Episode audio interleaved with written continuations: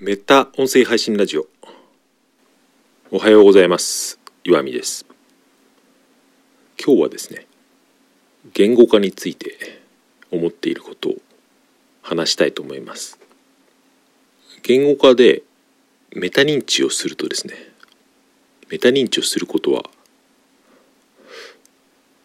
それは突き詰めて考えると支配から抜け出すことなんじゃないかなって思ったっていうですねきなりこんなこと言われると何のことやらかもしれませんけど、うん、自分の中で面白いと思ったことがあるのでもしよかったら聞いてください。最近山口周さんの本を何冊か読んでてですね、うん、面白いなと改めて思ってるんですけどこれ本じゃなくてツイッターでですね山口周さんがこんなことを書いてたことがあったんですね。支配っていうのは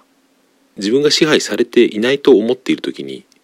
最も有効に働いているみたいなそんなことだったんですけど、うん、なんとなくふっとタイムラインで見かけただけだったんですけどなんか心に残ってたんですよね。支配かと思って。自分は何かに支配されてるかなと思ってですね。よくよく考えてみると、うん、結構いろんなことに支配されてるなって感じたんですよね。まあ支配というと結構言葉が強いですけどより厳密にっていうか正確に言うなら自分の中で言語化できていない傾向みたいなことですよね。例えば会社に行って仕事をするのにその仕事のことが別に楽しくなくてもとりあえず毎日会社に行って仕事をしますよね。それってなんでそんなことができるのか考えてみたことはありますかね皆さん。僕はたまに考えるんですけど何かしらの力が働いてるわけですよね。もしこの仕事を完全に一人でやってるとしたらこんなにずっとできるかなって思うと多分できないと思うんですね僕は。まあ、それは内容にもよりますけどもちろんそれでなぜそれが、うん、一人だとできないことが集団だとできるのかっていうと何かしらの強制力が働くわけですね、うん、仕事だからとか自分がサボると迷惑がかかるからとか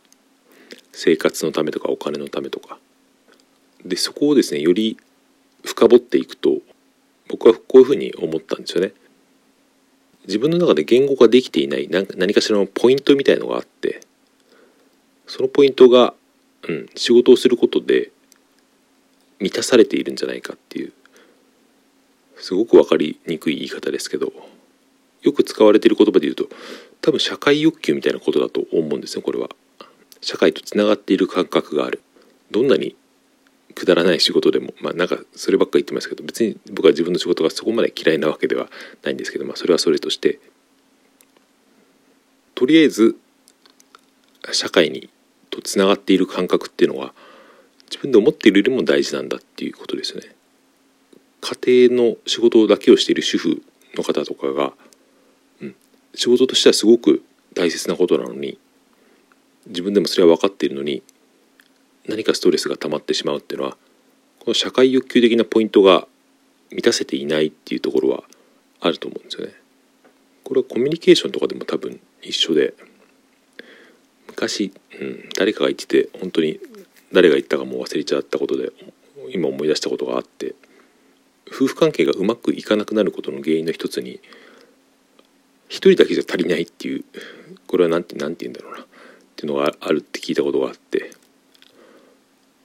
そのパートナーの相手にあまりにもその社会的な他のつながりがないと、うん、人によってはですねその社会的なポイントが社会欲求的なポイントが全然満たされずにそれで嫌になっちゃうんだみたいなことがあるっていうのを読んだことがあって昔なんかは結婚するってことはその親戚とか家族とかいろんなつながりが増えることでそれも言ってみれば社会ですよね。もちろん煩わしいこともたくさんあるし面倒、くさいことも多いんだけどそれと何て言うんだろう。裏を返すようにというか反対側で、うん、社会的な欲求が満たせるっていうポイントも間違いなくあって。人によってはその社会的な欲求のなんかポイントの器が大きいみたいな人はですねそこで物足りないともうそこで我慢できなくなってしまうみたいな。僕は何の話をしていたのかちょっと今忘れましたけど仕事によって何か、うん、自分が言語化できていないポイントは満たされている社会欲求的なものが満たされている部分があるっていうのはですね、うん、でこの話はそもそもその支配の脱却っていう話でそこに戻ってくるとその社会欲求のポイントが自分の中で満たせているっていうことに気づかなくて会社で働いているってことは、うん、ちょっと強引なようですけどこれはある意味会社に支配されているってことに僕はなると思うんですよね。